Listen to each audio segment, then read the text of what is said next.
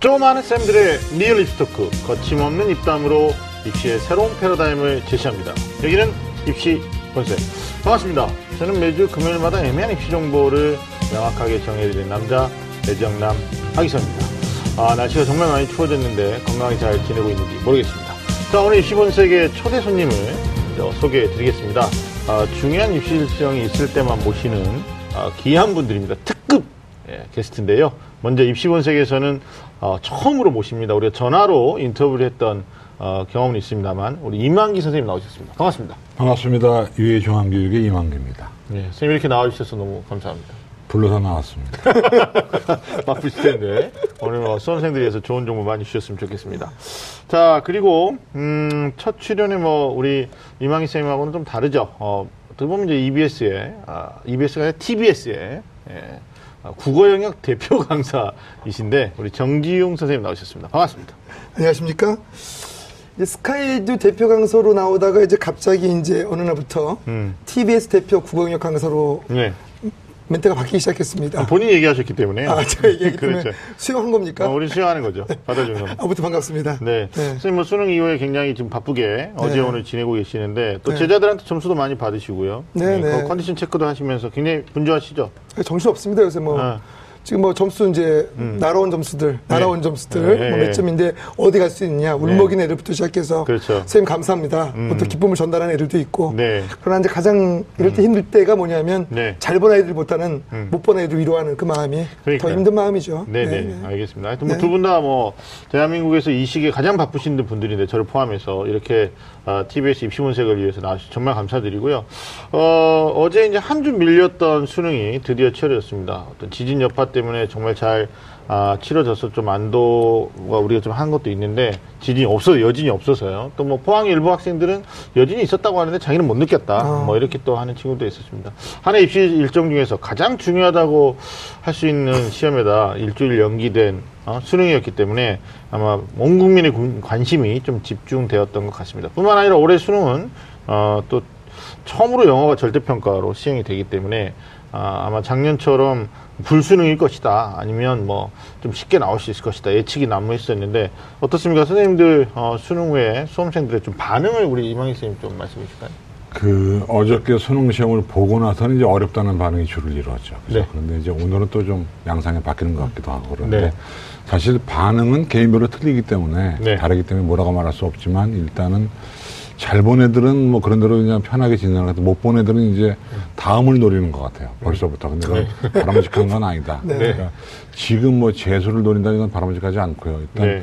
수시 논술에 좀 집중하는 것이 바람직하다. 네 이렇게 얘기할 수 있어요. 알겠습니다. 선생님 제자도 어떻습니까? 이망현 선생님 말씀하신 대로 똑같습니다. 개인적 차이가 좀 있죠. 음. 네. 뭐 국어가 쉽다고 하는 애들도 있고 음. 어렵다고 얘기하는 친구들도 있고 네. 또 의외로 또 수학 과목이 또 되게 어려웠다고 하는 친구들도 있고 그렇죠. 개인별로 좀 편차는 보이는데 네. 역시 이제 지금 지나간 것은 이제 지나간 거고 예. 앞으로 다가올 것들에 대한 준비를 하는 것이 음. 훨씬 더 현명하지 않을까 하는 생각을 해봅니다. 그러니까요. 뭐 미리 앞서서 뭐 재수 결심하는 거는 너무 좀 성급한 문제인 것 같고요. 실제로 지금은 가채점 상태이기 때문에 이 점수를 가지고 내가 수시에 써놓은 대학의 최장력 기준이 되느냐 안 되느냐 또 좀 낮춰서 쓴 대학들이 있는데 거기 응시해야 되느냐 말아야 되느냐 이게 이제 굉장히 고민 사항들이 있을 겁니다. 그래서 어, 수능 이후에 이루어지는 입시 기간의 입시 설명회 또 입시의 자료들을 좀 대거 학생들이 좀 많이 취합을 해가지고 정리하실 필요가 있을 것 같고요. 또 입시 본색에서 오늘 저희가 또 중요한 사항들을 좀 말씀드릴 테니까 참고하셨으면 좋겠습니다. 어, 가채점하고 남은 대입을 또 어떻게 해야 될지 굉장히 고민이 많습니다. 말씀하셨던 것처럼. 또 수능이라는 큰 산 하나를 어, 넘었는데 아직 입시가 끝난 게 아니죠. 끝날 때까지 끝난 게 아니다. 이제부터가 어떻게 보면 굉장히 중요한 건데 우리 학생들이 좀 자포자기하고 아 시험 못 봤으니까 모르겠다. 뭐 이렇게 하면 안 된다는 거죠. 우리 입시 분석이 오늘 그래서 준비했습니다. 올해 수능이 어떻게 나왔는지 우리 최고의 입시 전문가 이망희 쌤 그리고 정진 쌤과 같이 한번 짚어보고요. 그리고 어떻게 또 전략을 짜야 되는지에 대해서도 시간을 가져보도록 하겠습니다. 자 마지막 관문 어, 2018학년도 수능 분석과 성공 전략을 주제로 어제 끝난 수능에 대해서 낱낱이 그리고 해부해 보고 또 우리가 전략을 좀 짜드리는 그런 시간 갖도록 하겠습니다. 자, 그럼 입시 본색 본격적으로 시작해 보겠습니다. 꽉 막힌 입시 전략부터 수준별 입시 정보까지 매주 금요일 밤 입시 본색이 입시의 모든 것을 알려드리겠습니다. 입시라면 좀 안다는 쌤들의 리얼 입시 토크 입시 본색! 자, 수능을 끝낸 우리 수험생들이 이제 가장 먼저 해야 하는 일은 가채점입니다. 뭐 자기 점수에 대한 분석인데 실제로 수험표 뒤에다 적어온 것들로 좀 채점을 하고 있을 텐데 점수 채점한 다음에 이제 실제적으로 입시 기관이 예측하는 점수들의 경계에 어떻게 해당되는지를 지금 아마 살피고 있을 것 같은데 어, 이 점수를 가지고 어떻게 대입 전략을 세워야 하는지 고민을 해야 하는데요. 어, 2010, 2018학년도 수능 분석을 좀 해보겠습니다. 먼저 올해 그 수능에 대한 그 어떻게 나왔는지 영역별로 좀 살펴볼 필요가 있을 것 같아요. 임망희 쌤, 올해 그 수능의 전체적인 난이도는 지난해 수능 또는 모의평가 6개월과 비교했을 때 어떻게 분석할 수 있을까요? 근데 그 전에 제가 이제 궁금한 게 하나 있는데 네. 난이도 평가의 기준이 뭐냐는 거죠. 음. 만점자 비율이냐, 네. 일 1등급 컷이냐, 네, 아니면 평균이냐, 뭡니까 도대체. 음, 일단은 등급 컷에 대해서 학생들이 관심을 많이 그렇죠. 갖겠죠. 그렇게 본다 그러면 대체로 어려웠다 이렇게 얘기하는데 네. 참 희한한 것이 느낌은 어려운데 네. 컷이 발표되는 거 보면 또 비슷하단 말이에요. 그렇죠. 그래서 일단 저희가 정리할 때는 음. 지난해 수능과 비슷했다. 다만 이제 모의고사와 해서 6월고로 좀 차이가 있기 때문에 뭐라고 말할 수 없지만. 국어, 영어, 수학, 공이 지난해 수능과 대단히 비슷했다. 네네. 그래서 고로 쉽지 않았다 이렇게 정리할 수 있습니다. 이 언론에서 얘기하는 것처럼 뭐 6월과 9월을 같이 비교하면 더 헷갈리는 것 같아요. 예, 오늘 그렇습니다. 임망희 선생님 말씀하셨던 네. 것처럼 지난해 수능을 기준으로 했을 때 어땠느냐 이렇게 비교하는 게 왜냐하면 이제 지난해 어, 밝혀진 원점수 커트라인들이 이제 추정치긴 합니다만은 다 점수가 공개돼 있으니까 그걸 기준으로 어, 난이도 평가하는 게 맞을 것 같고 특히 졸업생들 입장에서는 전년도 체감했던 거랑 올해 체감을 비교할 수 있으니까 뭐 그렇게 말씀해 주신 것 같아요. 쌤 어떻습니까? 뭐 국어만 또 특정해서 본다라면 네. 지난해 이제 1등급 커트라인이 뭐 90점대 초반이었었는데요. 네, 네, 네. 뭐 이번에도 좀 뒤에서 말씀드리겠습니다만 학생들이 작년과 비교했을 때 어렵게 느꼈을까요? 아니면 올해는 조금 작년보다 좀 쉽게 느낀 경향이 좀 짙습니다. 아 그래요? 네, 네, 그렇습니다. 음, 그러면- 이제 첫 번째 이제 화법하고 작문은 네. 기존하고 뭐 별 다를 바 없이 출제가 됐기 때문에 큰 문제가 없었고 네. 학생들이 좀 쉽게 느껴지 느꼈다고 하는 부분에 이제 일조를 한 부분이 문법 부분이 좀 쉽게 출제가 됐고요. 네네. 근데 비문학도 조금 그 체감도가 조금 예, 음. 조금 쉽게 출제가 됐어요. 그래요? 예, 그다음에 이제 음. 조금 이제 어렵다. 작년도보다 좀 어렵다고 느끼는 부분은 현대시에서 음. 이육세의 시 낯선 작품이 하나 출제가 돼서 네. 학생들이 굉장히 그건 힘들어했어요. 그 네, 부분은. 네, 네. 그다음에 이제 뭐 EBS 연계율을 본다고 한다면은 음. 어, 이정환의 비가라는 작품하고 네. 그다음에 이제 뭐 참 이제 독특한 특징이 한 가지가 있는 게 수능의 역대 수능에 음. 현대 소설 두 번 나왔던 작품이 있어요. 이- 이무의 관촌수필이라는 작품이 네. 한번 더 나와서 세 번 나왔고 네네. 또 김만중의 사시남전기가 두 번 나왔던 게 또 한 번 나와서 음. 세번 나왔어요. 이건 뭘 보여주냐면 두 가지일 수 있죠. 문학성이 뛰어난 작품은 나왔던 작품이라도 또 나올 수 있다. 음. 두 번째 이제 허를 찌른 거죠. 네. 예, 기존 학원 강사들과 혹은 선생님들 네. 혹은 뭐 모의고사를 출판하는 여러 어, 봉투 출판사들의 모의고사. 예, 예, 두번 나온 게 또 나왔겠느냐, 음, 나올, 나올 수수 있겠느냐, 있겠느냐, 예. 그런 것들에 허를 찌른 그런 흐름을 좀 보여주는 게 있었는데 네. 어, 전반적으로 좀 그래도 작년보다는 좀 평이하지 않았는가 음. 그런 생각을 해봅니다. 근데 선생님들이 보셨을 때, 아, 이, 정, 이 정도 문제는 정답률이 높을 것이다 하는 문제들을 오히려 학생들이 오답률이 좀 높고, 네, 네. 뭐 이런 경향들이 있는데, 네. 어떻습니까? 뭐 이번 문항에서도 보면, 아무래도 학생들이 문법을 좀 더 어려워하는 그런 경향들이. 아니, 그러니까 저는 이제 좀 네. 충격적이었던 것이 뭐였냐면 문법 12번 문제였거든요. 네네. 문법 12번 문제가 이제 이건 이제 중세 국어 문법하고 네. 형대 국어 문법을 섞은 거였는데 네. 정말 쉬운 거였거든요. 네네. 그러니까 저는 제가 느끼기에는 네, 선생님 기준에서. 네, 제 기준으로 봤을 때는 뭐 이건 당연히 아, 이번에 문법이 너무 쉬워서 아이들이 문법 때문에 고민하지 않았겠다는 생각을 했는데 음. 네. 무려 오답률이 12번 문제가 53%가 나왔습니다. 아, 그러니까 요. 충격적인 거죠. 음. 그리고 이제 나머지 정- 오답률 5위 안에 드는 그, 네, 그 문법 빼고 나머지 4위까지 이게 다 비문학 독해였고 네. 그건 뭐 이미 예상했던 바였기 때문에 큰 문제는 없었는데 음. 아무튼 학생들이 문법 부분에 기본적인 소양이 안 되는 경우가 좀 많지 않느냐. 음. 그러니까 이제 이런 거죠. 기본 공부량이 전혀 안 된 상태에서 네. 기본 개념도 없이 들어가서 문제를 푸는 친구들이 네. 상당수 있지 않느냐. 네. 그런 생각을 좀 해봅니다. 그런 얘기들을 많이 하더라고요. 올해 애들이 99년생이라고 네, 맞습니다. 인터넷에 보니까 네네. 네. 99년생 바보설이라는 것이 떠 있어요. 그게, 그게 이제 그것은 농담이겠습니다만은 제가 볼 때는 그만큼 애들이 공부를 안 했다. 네. 그러니까 지금 영어도 그런 얘기가 나올 것 같은데 선생님들이 볼 때는 쉽게 풀었는데 애들은 어려워하더라. 네. 그러니까 지금 정 선생님도 국어 쉬울 것 같다 얘기했지만 어떤 애들은 또 지문 길이가 너무 길어서. 네. 맞아요. 근데 긴 게 나온 게 한두 번이 아니거든요. 그렇죠, 그렇죠. 근데 어려워한단 말이에요. 음. 특히 이제 저는 국어기 때문에 한번 한글이니까 쭉 봤습니다만은 보니까 경제 문제는 저희들이 볼 때 굉장히 어려워 보이는 그 그래프 문제가 있었죠. 몇 번인지 모르겠는데 삼, 네, 30번이었나요? 30번 네. 애들은 쉽게 풀었잖아요. 네. 네. 참 애들은 그 예측 불허에 인물된다 이렇게 얘기할 수 있죠.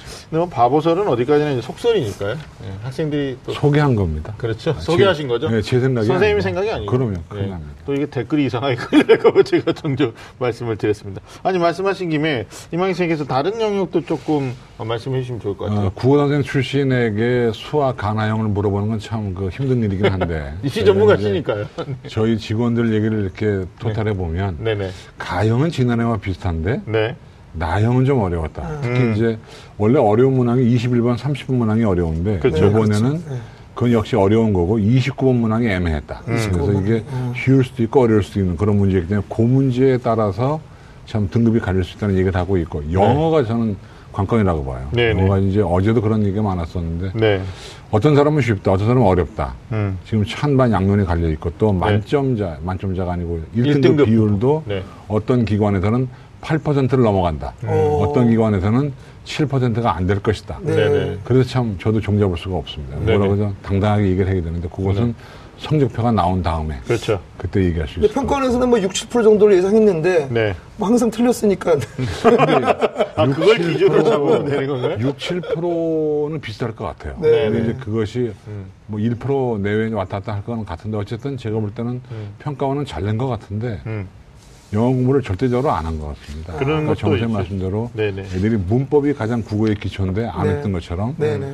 영절이라는 그 기본 개념을 가지고 갈 때 공부를 안 했던 거예요. 네. 그러니까요. 일단 뭐 저기 지난해 수능하고 다른 영역은 좀 비교해야 되지만 영어는 절대 평가이기 때문에 6월 모의 수능하고 9월 모의 수능의 결과치를 무시할 수는 없거든요.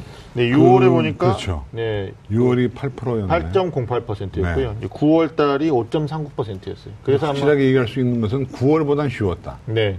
근데 6월보다 어려웠느냐? 음. 요건 좀 애매하다. 네, 애매하다. 이런 상황이 있습니다. 그러니까요. 근데 실제로 또 가채점을 해주는 학생들의 진성 집단에 또 차이도 있어요. 성적이 잘 나오는 학생들은 뭐 적극적인 이제 입력을 하는 거고 가채점도 정확하게 모르는 학생들은 또 좀 시간이 지나봐야 되니까 일단 영어 같은 경우에는 자기 점수가 90점의 경계 또 80점의 경계에 있느냐 여기가 좀 헷갈리는 거고 안전하게 뭐 90점 이상이고 80점 이상이면 어, 등급제니까 뭐 수시의 최장력 기준이나 정시에 예측하는 데는 별 어려움이 없을 것 같아요. 어제 제가 들었던 어떤 친구는 졸업생인데 네. 평소에 한 번도 영어를 틀려본 일이 없는데 네. 어제 89점 받았다. 아.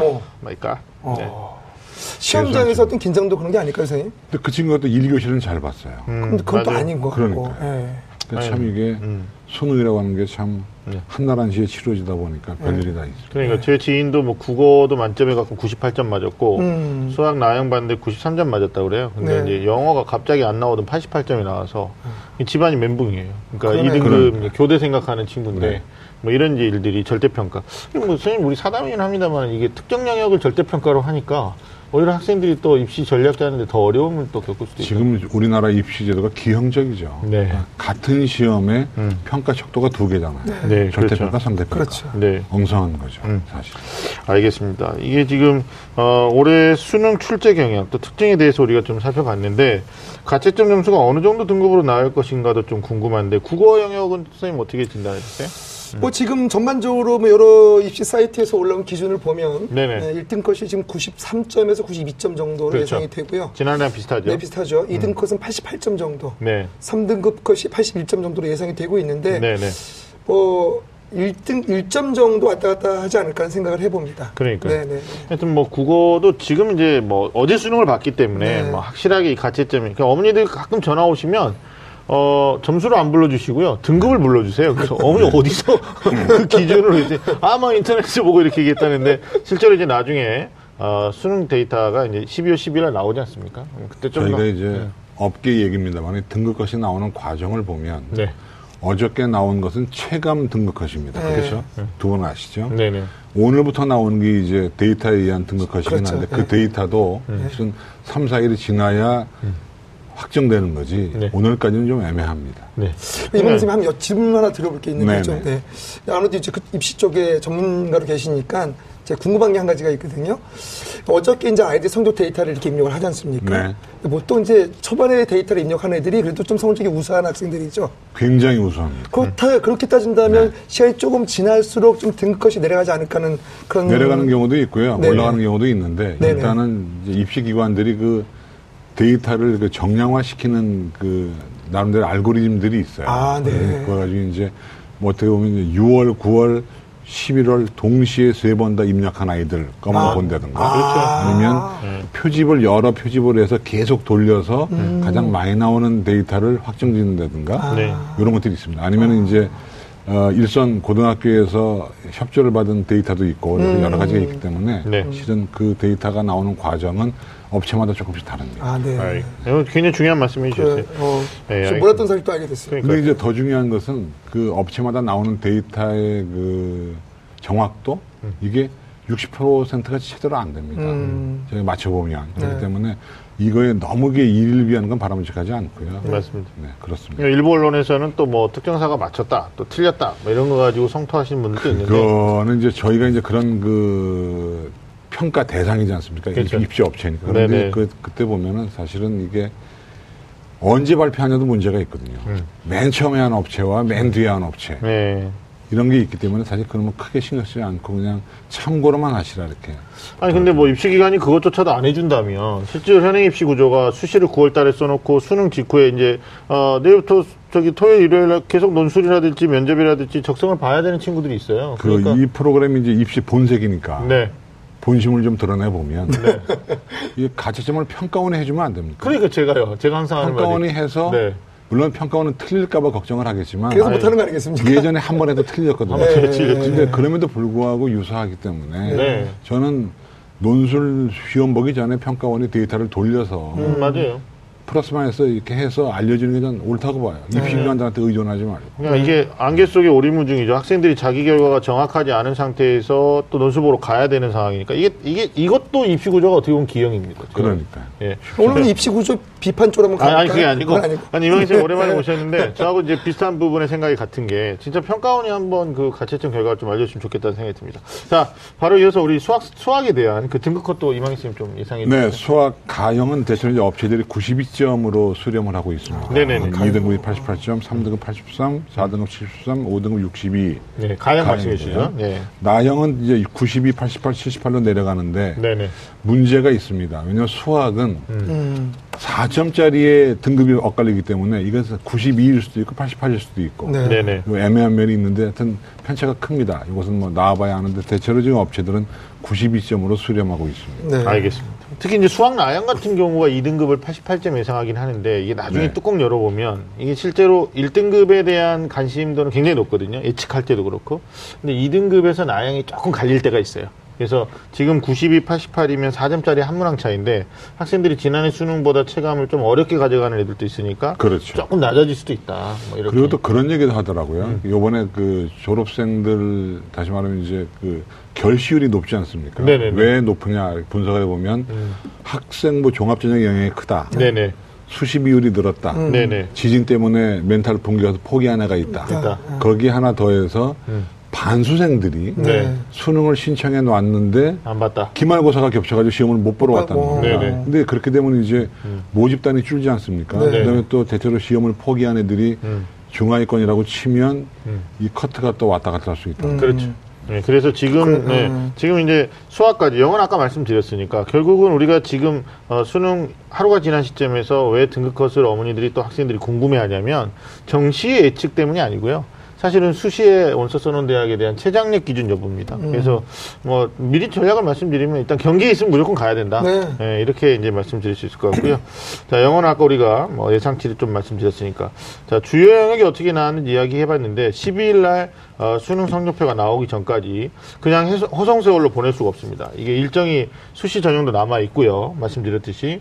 그 다음에 이제 정시는 어, 실제로 가군, 나군, 다군 전략을 짜야 되는데 요즘은 수시를 안 쓰는 친구들이 거의 없으니까. 그렇습니다. 예, 정시까지 지금 미리 짜야 되나요? 이런 경우가 있는데 아닙니다. 입시 기관들이 당장 이번 주말부터 입시 설명회를 쭉 이제 투어를 하고 아마 이명희 선생님 유의도 26일 날인가요? 설명회 그날 거? 세개 업체가 지금 그러니까. 동시에 합니다. 예. 그러니까 설명회를 가야죠. 가야죠. 가서 이제 예. 근데 가족이 좀 없어도 가족 동원해가지고 아빠는 A사로, 엄마는 네. 음, B사로. B사로, 나는 C사로 이렇게 해서 가면 좋은 게 있습니다. 뭐냐면 배치표를 공짜로 주죠. 공짜로 주죠. 자료집을 자료집 공짜로 공짜로. 줍니다. 그다음에 온라인 프로그램을 있는 그 할인 쿠폰을 팔아요. 맞아, 맞아. 그렇기 때문에 안 갈 수가 없어요. 심지어 그 좀 큰 업체들은 또 기념품도 주기 때문에 네, 네. 반드시 가시게 됩니다. 알겠습니다. 거기 가서 정보를 얻어내야 되는데, 자, 이번에는 수능 이후에 수험생의 점검 사항에 대한 이야기를 우리가 좀 바로 이어서 간단히 좀 나눠보겠습니다. 이게 많은 수험생들이 어, 긴장하고 있다가 사실 수능 끝나면 모든 걸 놓아버리는 상황이 발생해요. 근데 사실 입시는 저 입시 분석에서 계속적으로 말씀드리고 있는데 마지막까지 끝나는 게 아닙니다. 이렇게 준비를 해야 되니까 어, 수능 끝난 직후부터 어, 진정한 입시의 시작이라 해도 과언이 아니겠죠? 선생님 어떻게 생각하십니까? 지금도 그동안 많은 학생들 보셨으니까. 네, 뭐 시험 끝나고 나서 이제 뭐 아까 이망현 선생님 말씀하신 대로 재수를 준비를 미리 하는 부탁하는 애들이 있어요. 음. 네, 뭐 그런 친구들이 삼수하게 되거든요. 네, 그러니까 그거 말고 네. 남은 시간 최선을 다하는 게 음. 그러니까 진인사 대천명 아닙니까? 네. 그게 제일 자- 제일 바람직하고 네. 그러니까 남은 하나, 하나의 그 어떤 뭡니까 그 시라도 음. 밧줄로 않으려고 하는 그 어떤 그런 자세가 좀 필요하지 않을까 생각을 해봅니다.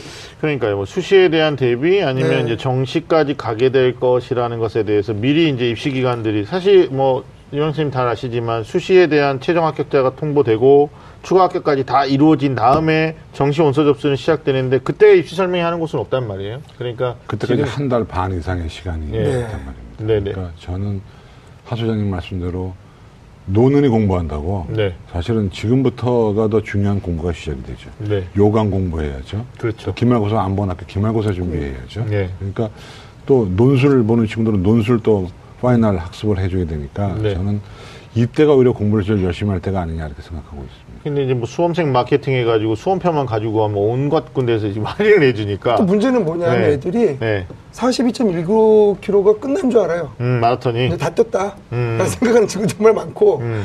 몰라 이제나 몰라 음, 음. 자포자기 하는 친구도 되게 많이 있어요 실제로. 아닙니다. 이거 평상시에 네. 찾으셔야 되는 게 특히 이제 중요한 얘기 방금 해주셨던 게 이제 기말고사거든요. 예, 기말고사인데 어, 지금 제 학생들 같은 경우에는 이제 3학년 2학기 기말고사가 남아 있습니다. 네. 근데 이게 어, 정시 모집에서는 3학년 2학기까지 내신이 무조건 반영이 되고요. 그렇죠. 또 한 가지는 이제 본인이 원하는 대학이나 원하는 학과에 올해 입성을 못했을 때 어, 내년에 뭐 반수를 하거나 아니면 온전한 재수를 할 때또 3학년 2학기까지 성적을 요구하는 대학들이 있단 말이에요. 있습니다. 네, 졸업생도 어, 수시에 대거 지원하는 경향이 있어서 그렇게 되면 3학년 2학기 내신 안 나와가지고 발목 잡히는 경우들이 있, 으니까 그리고 3학년 2학기 내신이요. 네. 생전 처음 전교 1등 할 수 있는 기회가 됩니다.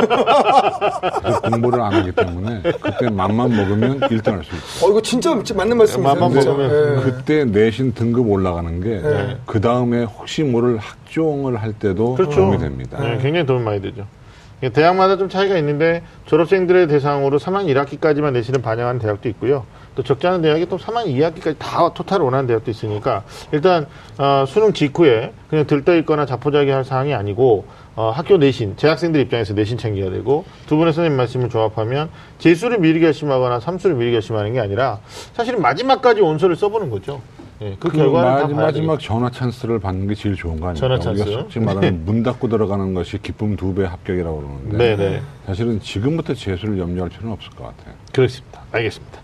자, 수능 끝나고 가채점 했습니다. 지금 뭐 어제 결과이기 때문에 아직까지 뭐 탐구도 뭐 정확하게 학생들이 예측하지 못하거나 심지어는 자기 점수를 기억하지 못하는 경우들도 많은데 이게 마지막까지 노력하는 자세가 필요하다라고 두 분이 말씀해 주셨는데 자, 대입 성공을 위한 수험생 점검 사항을 좀 짚어보면 어, 일단은 가채점 결과로 본인의 어떤 표준 점수를 입시 기관들이 알려주는 것에 대한 예상도 좀 해봐야 될 것이고요. 그 다음에 백분이 어느 정도 이치하는지, 그리고 이제 수시를 위해서는 어, 등급을 검토하는 게, 내 등급 안에 그렇습니다. 들어가느냐, 네. 못 들어가느냐. 그러나 이제 앞에서 말씀드렸던 것처럼 등급 예상치는 좀 빗나갈 수도 있다. 나중에 실제 데이터가 나오면 달라질 수 있으니까 보수적으로 생각할 거냐, 아니면 좀 더 공격적으로 생각할 거냐를 좀 기준을 좀 본인이 정하시는 게 좋을 것 같고요. 그 제가 한 가지 말씀드리면 우리 네. 수험생들이 자기가 등급을 계산했는데 네, A 대학의 수능 최저를 충족을 못 하는 거예요. 음. 아, 시험 보러 안 가거든요. 네, 왜냐하면 가봐야 떨어지니까. 하지만 전 그래도 가라고 권하는 것이 음. 논술장에 한번 가보는 그 경험이 혹시 몰라서 재수를 하게 되더라도 엄청난 이득이 되는데 네, 네. 안 간단 말이에요. 음, 뭐 환불해 주니까 사실 안 갈 수도 있지만 어쨌든 네. 가서 시험 봐서 네. 경험을 하는 게 내년을 위해서라도 좋은 것이고 네네. 또 인생에서 한번 경험해 보면 좋은데 애들이 안 가요. 그러니까. 걱정입니다. 그리고 네. 이제 네. 괜히 전화하는 전문가들한테 전화해서 네. 몇 점인데 시험 보러 가야 말아요. 맞아요. 아마 어저께 아니군요. 오늘 아침부터 아마 여기 계신 분들도 아마 그런 전화 많이 음, 받으셨어요. 어제부터 계속 받았던 것뭐 같아요. 네. 무진, 무진장 받았죠, 무진장. 네. 알겠습니다. 또 하나는 그 과채점 배치표를 설명해 가면 가족을 동원해 가지고 다 가서 이제 받아야 된다라고 말했는데 정용쌤 이게 가채점 배치표가 원점수를 기준으로 해서 나오거든요. 네네. 그러니까 원점수를 뭐 400점 만점으로 기준 잡아가지고 특히 영어가 절대평가로 바뀌었으니까 또 영어는 등급으로 빼야 되고요. 이게 애매한 건데 이것 가지고 정시의 가능성을 그냥 단순하게 가늠하는 건 좀 어려움이 있겠죠. 네, 실제 아니- 선생님 제자들 중에도 점수 띡 날라와가지고 선생님 가요 말아요 이렇게 물어보는 경우들이 있는데 실제로 많이 물어봅니다. 네, 이런 거 오늘 어떻게 핸드폰에 많이 찍혀져 있는데 네네네. 제가 그- 그렇게 얘기하거든요. 가채점은 음. 말 그대로 가채점일 뿐이다. 네. 어떤 친구는 실제로 뭐 국어가 90점 나왔다고 해놓고는 음. 가채점 결과가 이렇게 원점 수는 실제로 95점 이렇게 나오는 경우도 실제로 아, 있습니다. 올라가- 찍은 게 올라가는. 거, 찍- 찍은 게 긴가민가 하는 게 네네. 맞는 경우가 되게 많이 있거든요. 네네. 그러니까 아까 이망희 선생님이 말씀하셨지만은 음. 가채점은 가채점일 뿐이고 남은 시간 정말 최선을 다하는 게 네. 다시 한번 네. 오늘 입시 번색 핵심은 그라고 생각합니다. 그러니까요. 최선을 다하는 게 제일 중요하지 않냐 그러니까 생각합니다. 이제 최선을 다해야 되는데 이제 문제는 가채점 배치표로 원점수 가지고 정시 가능성을 이제 좀 추정을 해야 되는 것은 수시 때문에 그런 거고요. 애들이 가야 되느냐 말아야 되느냐에 대한 부분인데 이 부모님들이 조금 혼돈하시는 게 입시 기간인 배치표를 막 주니까 이 점수가 절대적인 수치라고 생각하시는 거예요. 근데 그렇죠. 뭐 이망희 선생님 아시겠지만 여기는 영역별 반영 비율이라든지 뭐 가산점이라든지 이런 게 다 포함되어 있지 않지 않습니까? 안 들어가 있죠. 그걸 넣어서 만들 수가 없죠. 없잖아요. 근데 이제 에, 이천 이렇게 봐요. 배치표의 기능이 뭐냐 그러면 저는 지도라고 봅니다. 음. 그리고 온라인 배치표가 또 있거든요. 그건 일종의 내비게이션 같은 네네. 거기 때문에 음. 그 장판지를 가지고 이제 우리가 흔히 얘기하는 그 배치표인데 음. 그거 가지고는 대충 보는 거죠. 아, 내가 이 정도 위치에 있구나. 음. 그걸 보는 거지 뭐, 야, 요거 내 여기 요 라인에 들어가니까 붙겠다 떨어지겠다를 가늠할 수 없다는 거죠. 대충 요 정도 위치니까 네. 요 정도 대학을 목록을 세우면 되겠군. 요 정도만 보시면 됩니다. 알겠습니다. 옛날 학력고사 때는 그게 뭐 절대적 기준이 됐었어요. 그러니까 사실은. 지금은 또 그게 안 지금은 되니까 아니죠. 대학마다 네. 반영비율이 너무 다르고요. 네. 특히 영어 절대 평가 때문에 영어를 또 반영하는데 어, 비율로 값을 계산하는 대학이 있고 아니면 감점을 하거나 가산점을 주는 대학이 있으니까 그렇죠. 이게 다 다릅니다. 그러니까 네. 입시 설명회장에 가시면 어, 저는 좀 안타까운 게 어머니들이 전부 배치표 보고 있어요. 근데 그 배치표보다 더 중요한 것은 자료집이고 또 자료를 설명하는 강사들의 전략적인 부분이니까 거기에 좀 포인트를 좀 맞춰야 되지 않을까. 저는 이제 그리고 또 이망현 선생님한테 좀 질문 좀 드리고 싶은 게 네. 워낙 또 풍부한 경험이 있으시고 네. 또 현직 교사도 이렇게 하셨기 때문에 네네네. 여쭤보고 싶은 게 이제 아이들이 보통 이제 저희가 상담할 때와 또 뭐 저보다 또 우리 하기성 소장님 같은 전문가가 있지 않습니까? 할 때와 또 학교 선생님하고 상담할 때가 다또다 내용이 다르거든요. 음. 이럴 때 사실 이제 현역 선생님이 계셨던 입장에서 어떤 누군가를 신뢰하는 게 더 나을까요? 아, 제가 이런 경험이 있습니다. 네. 아마 하소연도 그런 경험이 있을 것 같은데. 네네. 어느 날 클라이언트가 왔어요. 네. 왔는데 A4 용지를 넉 장을 꺼내놓습니다. 네. 보니까 거기에 이름이 써 있습니다. 이름만 되면 알만한 전문가 이름이 써 있습니다. 어, 어. 그러면서 이게 2대2로 나왔다는 거죠. 아. 그러니까 당신이 이 중에 하나를 골라다오. 야, 엄청난 책임감인데 부담감인데. 그렇죠? 네. 근데 이제 학교나 중요한 학교나 학원이나 네. 입시 전문가나 음. 그 아이를 붙이기 위한 노력은 똑같은데 네. 약간의 관점이 다른 것은 학교 선생님들이 그런 특징이 좀 있습니다. 약간 좀 이렇게 하야. 하향시키는 네. 경향이 있는데 음. 요즘은 아마 그러지 아니라고 봐요. 옛날에는 많이 아. 그랬거든요. 그리고 또 이제 학원 선생님들이나 이런 그 사설 컨설턴트들은 붙이지 않으면 생계 유지가 어렵기 때문에 생계 노력을. 하죠. 네. 그런 그 관점의 차이는 있는데 일단 네. 제가 볼 때는 많은 분들을 만나보는 게 저는 바람직하다고 아, 보는데 그 중에 어. 가장 급선무는 담임 교사다. 음. 냉정히 얘기하면 사설업체는 비용을 지불해야 되잖아요. 네. 근데 담임 선생님은 비용 없이도 가능하고. 네. 그러니까 1년 동안 나랑 같이 살아온 사람이기 때문에 네. 나의 성격을 너무나 잘 알기 때문에 저는 담임 교사한테 우선적으로 상담을 받고 네. 그 다음에 음. 사설기관으로 넘어왔으면 좋겠다. 아. 뭐 아웃라인 잡고 넘어와도 괜찮은 거죠. 그리고 또 한 가지 더 조언을 드리면 입시기관들이 또 입시 기간 꼭 이용하라는 건 아니지만 음. 온라인 프로그램이 있고 거기에 네. 점수를 입력하면 음. 입시 보고서를 출력해 준단 말입니다. 네. 네네. 네. 그런 걸 가지고 가서 담임선생님을 좀 드리고 당신이 이거 참고하시오. 예. 그리고 나서 상담하는 게더 낫지 않냐 생각이 들어요. 알겠습니다. 그건 뭐 네. 개인의 취향 문제일 수도 있습니다. 근데 이게 지금 말씀하시는 이런 구체적인 작업들은 이제 12월 12일 날 성적표가 나오고요. 그리고 실제로 수시 합격자 최종 통보, 추가 합격까지 다 이루어진 다음에 어차피 수능이 연기됐기 때문에 원서 접수는 1월 달에 시작되거든요. 내년 1월, 달에. 1월 6일부터죠. 네. 이게 지금 해야 되는 건 사실 배치표를 보면 어, 우리 아이 점수 환산해 가지고 내가 원하는 대학에 몇 점 라인에 있느냐 이거보다 더 중요한 게 실제로는 이제 각 대학들의 반영 방법이죠. 그렇죠. 예, 반영 비율이고요. 네. 예, 이런 것들을 좀 꼼꼼하게 어, 한 장으로 정리되어 있는 게 이제 장판지 배치표고 또 온라인 프로그램을 활용하면 이제 보고서를 통해서 어, 볼 수가 있다 이렇게 되는데 유의할 점은 가채점은 어디까지나 예상치예요. 이 가채점의 맹점이 어, 예측하는 사람들도 이건 허수가 있는 거고요. 또 하나는 어, 학생들이 효심이 깊어가지고요.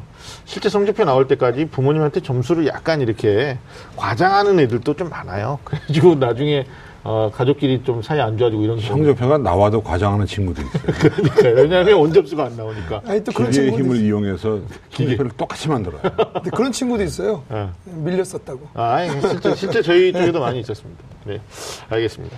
자, 그러면 아까도 잠깐 얘기됐는데, 대학별 고사가 이번 주, 다음 주 한 주씩 연기가 됐는데, 두 분의 이제 결론은, 어, 보수적으로 봐가지고 안 갈 거냐, 아니면 경계에 있다면, 또 경험의 축적을 위해서라도 갈 거냐인데, 두 분 다 이제 가는 쪽으로 가- 가닥을 잡으시는 거죠. 수시 원서를 낼 때의 심정을 생각해 보면 네. 그 대학 가려고 넣은 거 아닌가요? 그렇죠, 그렇죠. 안 가려고 넣은 거 아니잖아요. 네네. 일단 전 가서 시험 봐라. 네. 예, 알겠습니다. 반대의 경우도 있잖아요. 그러니까 저, 저는 이제 질문을 받았는데 국어도 하나 틀렸어요. 그다음에 수학도 굉장히 상위권 학생인데 영어가 좀 안 나오는 경우도 있고 반대로 수학은 못 봤는데 영어를 잘하는 경우도 있는데 어. 뭐 서울대 1단계가 됐는데 가야 되냐 면접을 그러니까 이게 가서 또 납치당하는 거 아니냐 이런 경우들이 있거든요. 네. 그런 경우는 이제 전문가들의 도움을 받거나 정말 전문가의 도움. 선생님들의 도움을 받아가지고 네, 네. 그때는 판정을 받아야죠. 음. 사실 혼자 안 되면. 알겠습니다. 알겠습니다. 자, 수시에서 좋지 않은 결과가 있다면 이제 정시로 결판을 내야 될 텐데 아마 마지막까지 기억해야 될 점검상을 바탕으로 어떤 최선의 전략을 세워서 대입에서 꼭 성공하셨으면 좋겠다라는 생각이 듭니다. 뭐 입시 본색에서도 계속적으로 수험생들을 위한 도움을 드릴 거고 또 우리 기상대 기자기 TV 상담받고 대학가자 선생님들이 또 특집 프로그램들이 있거든요. 그래서 학교에서도 도움을 받지만 어, 실제로 어, 우리 TBS 교통방송에서 또 기저귀 TV 상담받고 대학가자에서 하는 것도 있으니까 적극적으로 좀 활용하시면 어떨까라는 생각이 듭니다. 자, 오늘은 마지막 관문 2018학년도 수능 분석과 성공 전략을 주제로 다양한 이야기를 좀 나눠봤습니다.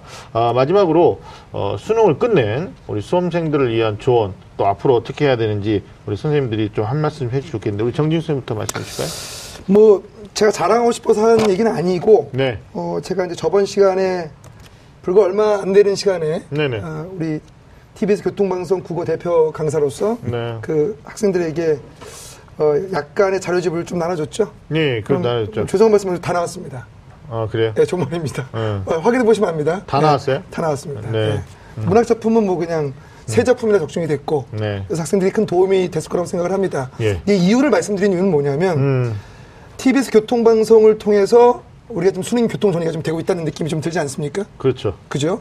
어, 무슨- 입시가 교통 정리 되고 입- 있다. 입시가 교통 정리 되고 있다. 네. 무슨 말씀이냐면 음, 아무것도 아닌 것 같지만 그 작은 방송 하나에서 여러분들이 큰 도움을 받았고 음. 네. 그그 큰 도움을 통해서 또 대학에 달아질 수 있는 거거든요. 네네. 1점, 2점 때문에 대학에 달아질 수 있으니까요. 네네네. 그 무슨 말씀 드리고 싶냐면 마지막 남은 시간들을 음. 또 우리 입시 본색을 통해서 많은 도움을 얻으시고 네. 하나라도 하나라도 어떤 정보를 통해서 음.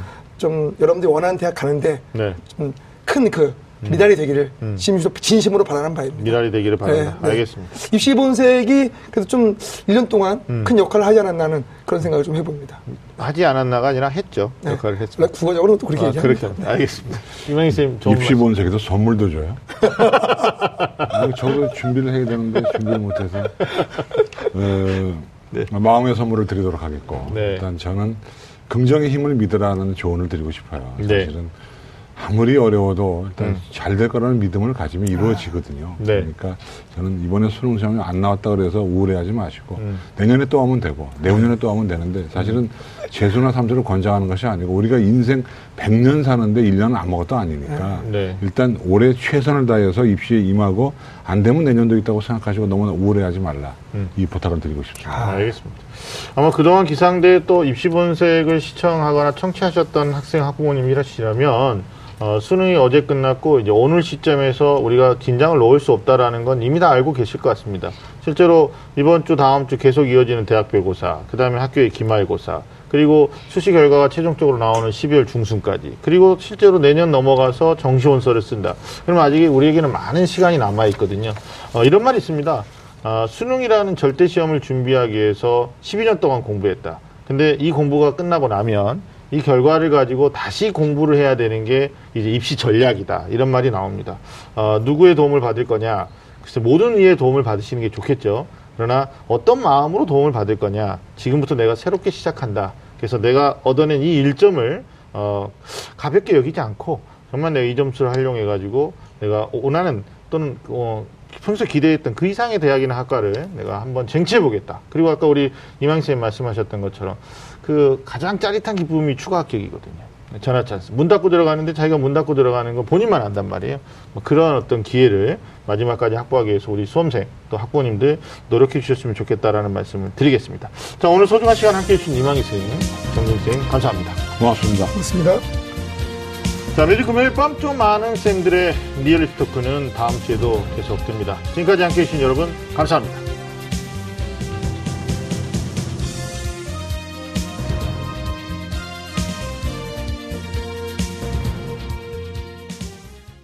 오늘 방송 좋았나요? 방송에 대한 응원 이렇게 표현해 주세요. 다운로드하기, 댓글 달기, 구독하기, 하트 주기. 더 좋은 방송을 위해 응원해 주세요. 다운로드하기, 댓글 달기, 구독하기, 하트 주기. 기억하셨죠?